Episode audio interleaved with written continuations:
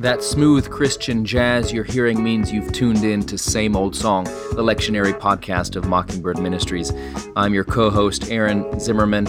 I'll be joined by Jacob Smith as each week we break down the lectionary readings for the upcoming Sunday to give you something to think about, and if you're a preacher, to give you something to preach about, and no matter who you are, to give you a connection to the never changing message of God's grace for actual people like you unzip that monogrammed faux leather Bible carrying case and cover, pull up a chair, and let's dig in.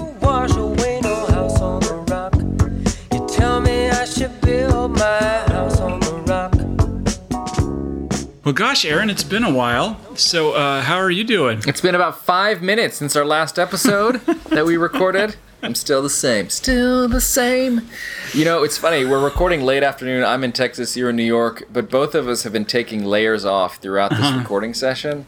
I don't know what's going to be. I think it's that late afternoon sun that's hitting my window here on Waco Drive, and I guess hitting your window on uh, Gramercy Elitist Park. Mm-hmm. And uh, I think, um, and we're just we're just we're hot. We're hot with the gospel. It's just bubbling and, up. Um, pretty soon so. we're going to be.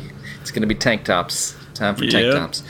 Uh, so t- we're recording today for uh, this 13th Sunday uh, of Pentecost, after Pentecost. And uh, this will be for your sermon on, um, on August 22nd. So again, getting into the end of summer, uh, and but at the same time, at least in Waco, this Monday, the 23rd, is when our kids go back to public schools, at least, and Baylor students are moving in, and so it is the end of summer. It's still hot outside, but it's uh, at least here in Texas, it's hot outside, and and uh, fall is coming, and it's sort of people getting back into the swing of things. Newcomers are going to be visiting your church who have just moved to town and or just come back from vacation, kind of coming back to church, uh, and post COVID, maybe kind of again as vaccines spread, and uh, again we're recording in May, so if there's new some new variant and we're, we're back on lockdown, uh, you're still going to get this episode from a time when we thought things were going to get better. So just uh, deal with it. but uh, but maybe we'll be going back to like normal life and stuff like that. And, I mean, I hope normal-ish. so. I hope yeah, so. So we hope so. So the readings that we're looking at for this Sunday are First Kings chapter eight, uh, and there's some optional verses, verses one, six, and then ten through eleven.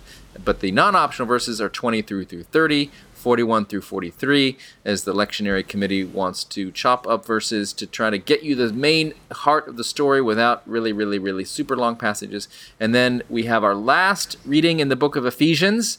Next week, we're going to move to the book of James for the epistle reading, the second reading.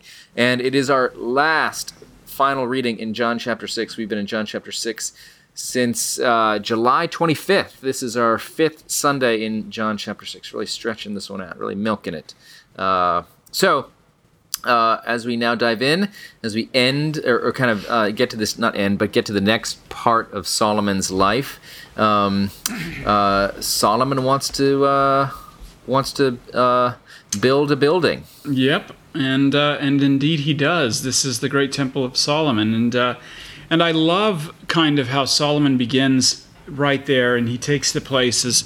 I mean, this is kind of a type and a shadow, him standing before the altar. He's not of the tribe of Levi, but functioning as both priest and king.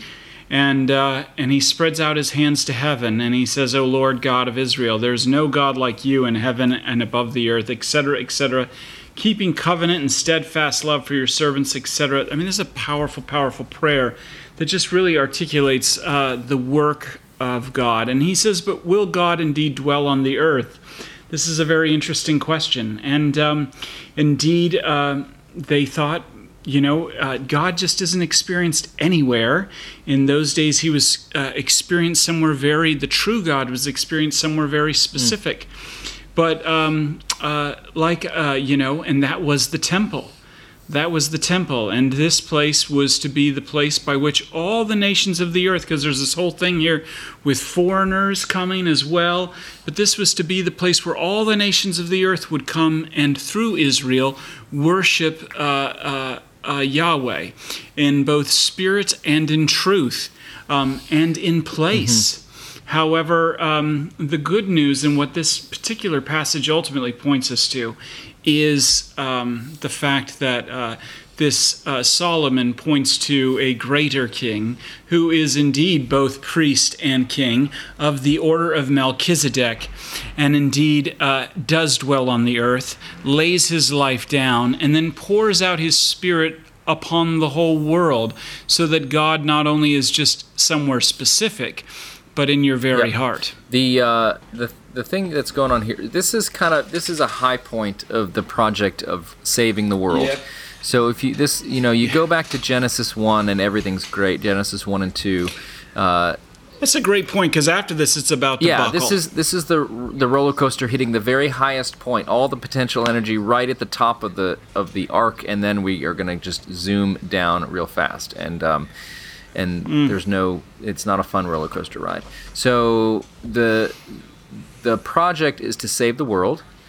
Everything fell apart in Genesis three since then, uh, God has been trying to redeem and restore the world. And first, uh, he calls Abraham and says, I'm going to give you land and give you lots of people, and you're going to be a blessing to all nations. Uh, and miraculously, in their old age, they have a child, uh, and ultimately, you know, his descendants end up in Egypt, finally get out of Egypt, finally get to the land, and now so it's sort of all come true.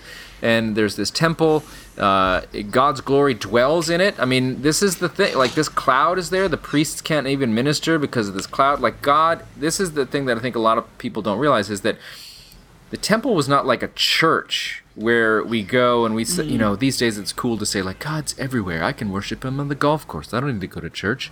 Uh, and uh, which is actually not true. That golf course is the one place where God does not actually dwell. Much more of a tennis yep. guy. Um, but um, mm-hmm. the or on your like weird little hiking yeah, trail, he's yeah, not yeah. there either. Um, so um, uh, that was not the belief back then. Like God's glory, His actual manifested presence dwelt above the Ark of the Covenant in the Holy of Holies, in the temple in Jerusalem. And that was not a weird idea. Every ancient Near Eastern religion believed that their deity was connected place. Uh, which is why um, in the Old Testament, when somebody like Naaman the Syrian comes to faith in Yahweh, he has Israel dirt put into a cart and taken back to Syria so he can continue to worship Yahweh there. So, um, uh, so it's grounded in place, but even here, as Jake, you kind of, this is all pointing to Jesus. And if you hear us saying this about the Old Testament over and over, so you get bored with us saying it, like the Old Testament's about Jesus, well, sorry, Jesus says the Old Testament's about Jesus in Luke 24. Uh, he says the you know the law and the prophets were all about him. So uh, here, this question. Um, it, it kind of makes to me this always makes the the incarnation of Jesus stand out because it is so incredible. If you look at when God dwelled on the earth before, it was in this temple, and you couldn't even stand before Him because this cloud is there. Uh, the glory of the Lord is overwhelming and overpowering, and um, and Solomon is aware that you know there's no way God can dwell in it because the heaven and the highest heaven cannot contain God, especially not even this amazing temple that mm. He's built. Um, and then we get to John chapter one, and the Word of God was made flesh and dwells among people. Um, so the incarnation is an incredible testimony of God's love. So I would say that, like the the main idea here is that is that God coming to earth to love you in such an accessible way must mean that He really loves you. If he wants to save you, um, and I think also you can underline the fact that this is the la- other than Jesus, this is the last greatest attempt to, for human beings to be in relationship with God. Uh, God's dwelling on earth. You can come, you can offer sacrifices to God. His presence is actually there, and it all fails because Solomon, like all human beings, lets you down, and and ultimately stone crumbles, and that's why we have Jesus Christ who lives forever. Mm-hmm. That's good. Yep, I know.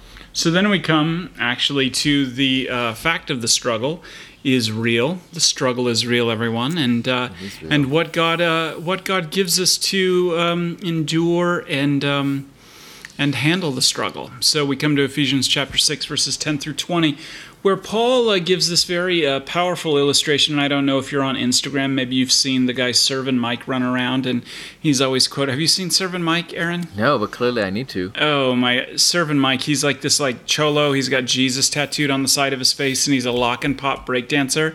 and his whole thing is is that he goes around to like youth groups all over the country, and he tells people to put on the full armor of God, but he does like the break dancing while he's doing. He's like, "Put on the whole of God," and uh, and I find him extremely like winsome and annoying at the same time. but it. um, this is it, uh, you know, and uh, Paul is basically uh, articulating the reality that we face as Christians. Uh, you know, we uh, once we are uh, baptized and brought into the kingdom of God, um, well, that's where the struggle gets real. And these people are facing it in Ephesus with all sorts of temptations and trials. And he reminds them at this moment, after he's talked about the gospel, he's laid out what was the fancy word you used last week? Paraenesis. Yeah, he lays out his paraenesis. Gosh, that's good. And then, uh, um, and then he he uncovers his paraenesis. and then he begins to uh, basically tell them what life looks like.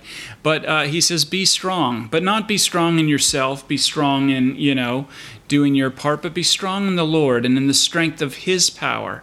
And he calls them to put on the whole armor of God. And essentially, what this is, is a description of a Roman outfit, uh, which would, um, uh, a Roman soldier's outfit, which uh, illustrates is it like a as we talk about preachers you need to use illustrations this is an illustration of what the imputed righteousness of jesus looks like and you notice in this particular text, you know, a lot of people always want to talk about taking ground and taking the land back for Jesus and taking the country back for Jesus because it's lost its Christian way.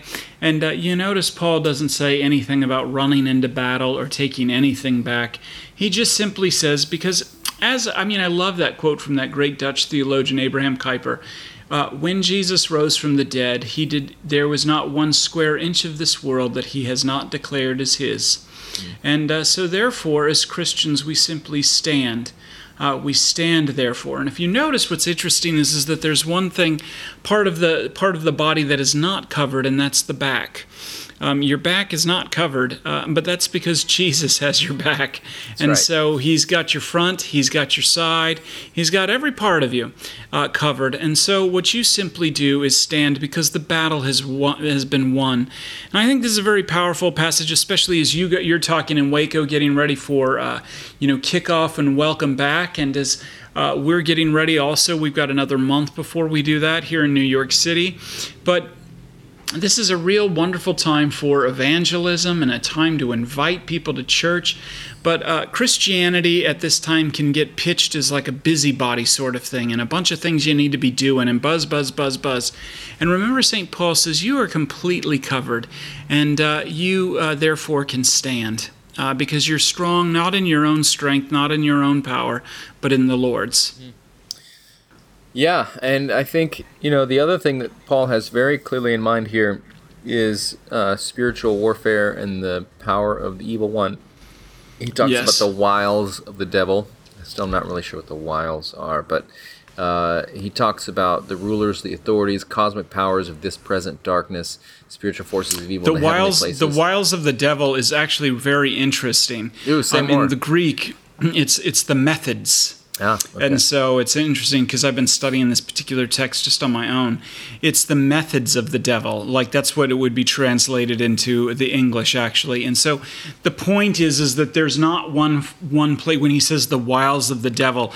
It's not like okay, well if I finally get this, I'll be safe or if I get that, I'll finally be okay. No, no. The wiles of the devil are always going to be coming at you no matter what until you're finally uh, dead and risen. And notice how Jake studied that passage on his own and didn't share his insights with me before the broadcast. That's fine. I mean, well, whatever. You know, it's fine. Just no, you know, no, it's good. Yeah, you win, Jake. Okay. I didn't even. I didn't even. I didn't even know this text was coming up. So yeah. anyway, but praise God, it's providence. so we have the uh, also the flaming arrows of the evil one in uh, verse 16. So uh, the armor of God uh, is, um, you know, uh, Brene Brown uh, talks about armor and how we put it on a lot to protect ourselves. Um, in a way that is sort of a, a works based righteousness in, Mm-hmm. in Pauline language. Sort of, let me put on my front that look I look really cool. I look I'm, I want to look like the smartest person in the room. I'm, I want to look like I have it all together. I want to tell you I'm fine.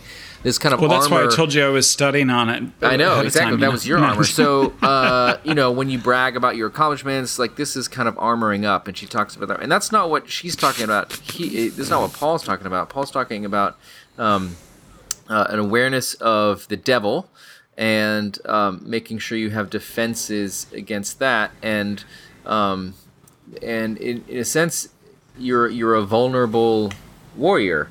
Um, you go to proclaim the gospel, uh, and your only weapon, your only offense, everything is a defensive weapon, kind of a protection thing. The only offensive weapon you have is the sword, which is the word of God, um, which is a message really not to attack.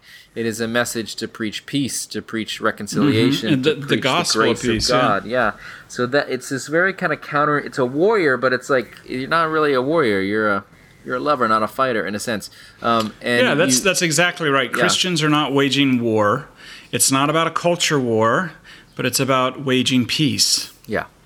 Uh, and he and he just it's just beautiful that even Paul at the end, this you know arguably the greatest apostle and preacher of all time, an evangelist says, "Pray for me so that when I speak, a message may be given to me to make known with boldness the mystery of the gospel." So you know everybody sometimes feels timid. Everybody feels like they don't know what to say when talking about the gospel.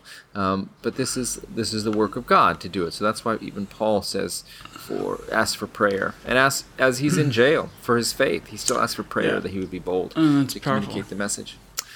So I, yeah, I do want to say. Yeah, do I it. do want to say something too. To, the you know the sword of the spirit, which is the word of God. You know, I mean, the implication is there. Um, no one just you know picked. If if you just pick up a sword, you you can hurt some folks. And you know, and I think that that is like, I mean, getting back to preachers and why we're so, I mean, why we think this particular program is so important, and why we think the ministry of preaching is so important, is because it is the sword of the spirit, and just like any other any other weapon. I mean in the wrong hands can just just be uh, you can mess a lot of things up. And so this is you know the sword of the spirit is something i mean which is the word of god to learn how to use that by rightly distinguishing between law and gospel by giving people the grace and goodness of jesus and not a bunch of a handful of moralism.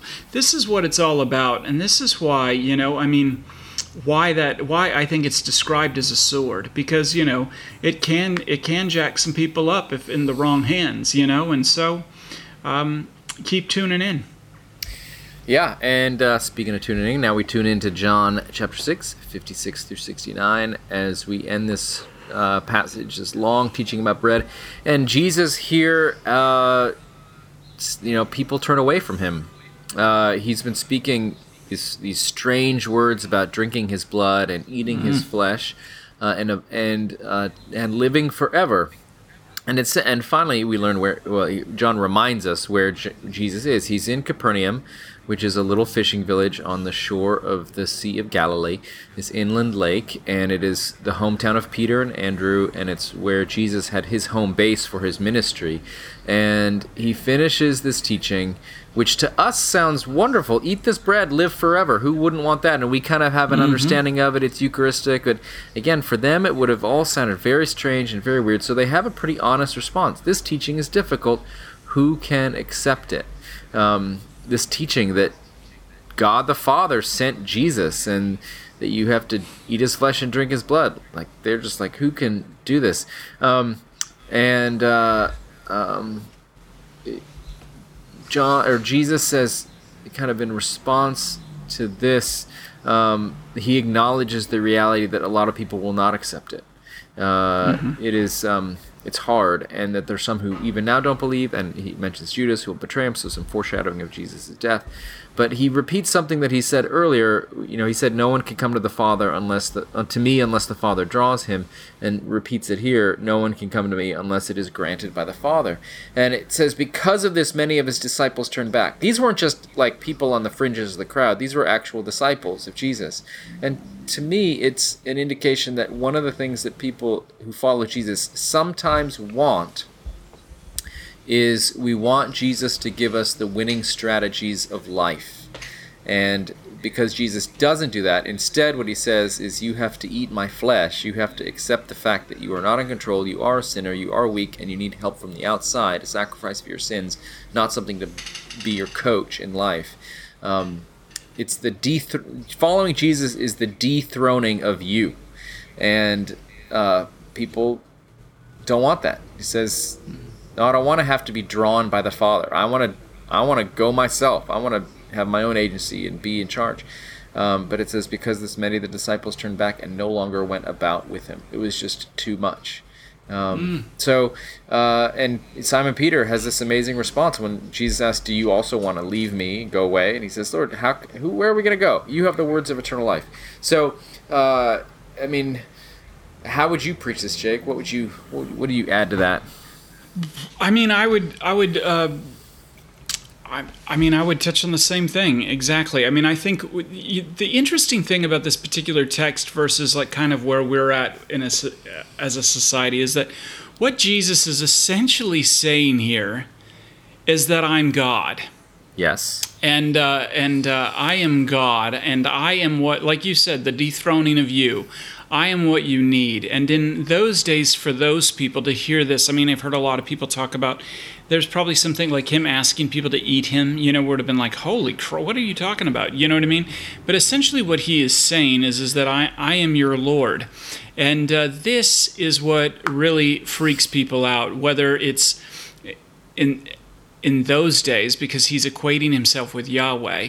Today, everybody has a hard time with that as well. So I think that, you know, everybody wants to, we love Jesus the prophet, we love Jesus the man. This is what they heralded him a couple of weeks ago. If you remember when he first fed, fed the 5,000, they were like, oh, this is the prophet. We're all cool with that, but, but to get you out of the way is a real thing. And uh, and this is why I think what makes what Peter says so profound. Where are we to go? For you have the words of eternal life, mm. um, because there's nowhere else to go.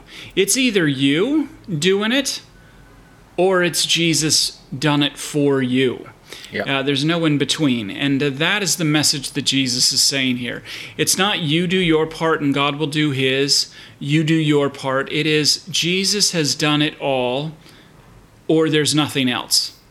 Yeah, and if if you uh, are someone who finds yourself viscerally reacting against this idea, um, I would ask you in your spiritual life if you believe it's something like you do your best and God does the rest. Does it feel like God is doing anything, or does it feel like mm. you're doing everything? Yeah.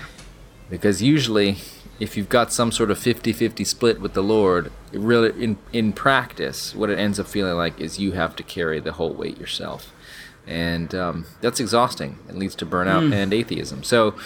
Uh, um, hear hear the words of life from Jesus. Yeah, Jake. yeah, and well, just finally, I mean, the, the words that you preach, preacher, I mean, on a profound level, when they're the gospel, they're His words as well.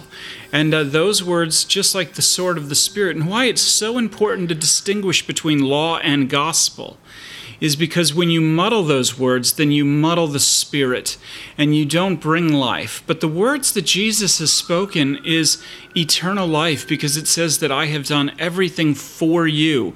I am your active obedience. I am your total, total righteousness before God.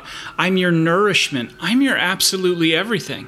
And uh, but when you muddle that, well, then you wind up giving people moldy bread, and the only thing that does is make people sick and leads to death. Mm. And you're absolutely right. There's no there's no in between. There is absolutely positively no in between, and that's what Jesus lays out, and that's what Peter understands at this moment. When you said "You're my everything," did you were you meaning to quote Barry White, or was that just like a subconscious thing? This is I was channeling my inner Barry White. He's so, always but, uh, in there, always in there. Yeah, I mean, we. I love how he says it. He says, You know, and this is the powerful thing. This is Peter, the guy who didn't. It's not like Peter was now from this moment on on an upward trajectory. Mm. You know what I mean? This is like day in, day out, hourly experience. We have come to believe and know that you are the Holy One of God. That is a confession that you are the Messiah. That's what he's confessing here. And, uh, you know, and this is going to be the same guy that when the chips are down is going to deny that Messiah. Our life is filled with like ins and outs, highs and lows. But in the end, by the power of the Holy Spirit, we continue to come back to this. Where are we to go, Lord? Mm. For you have the words of eternal life. And uh, give that to your people on a platter. That's right. Well, we'll see you again next week for the 14th Sunday after Pentecost, uh, where we read one of the not really juicy parts of the Song of Solomon. Uh, we jump into uh, another epistle, the Book of James, and we My get back. favorite. We get back. We get years and Martin Luther's, and we get back into uh, the Gospel according to Saint Mark. Um, really, move. there's no more John chapter six. We're done with the Johannine Gospel. No the more. one chapter. We've exhausted so, this chapter. We've drained it to we the dregs. squeezed it like just like a like a like an old lemon rind. There's nothing but anyway. left. That's like a, a deep cut Led Zeppelin reference. All right, so. Oh, that's good. Barry I White know. and Led Zeppelin in one episode. I know. Anyway. I know. It's the kind of stuff you're you my everything. Song. All right. So, cool. Well, Jake. All we'll right. See you next week. Peace. Somebody's looking. Somebody cares. Somebody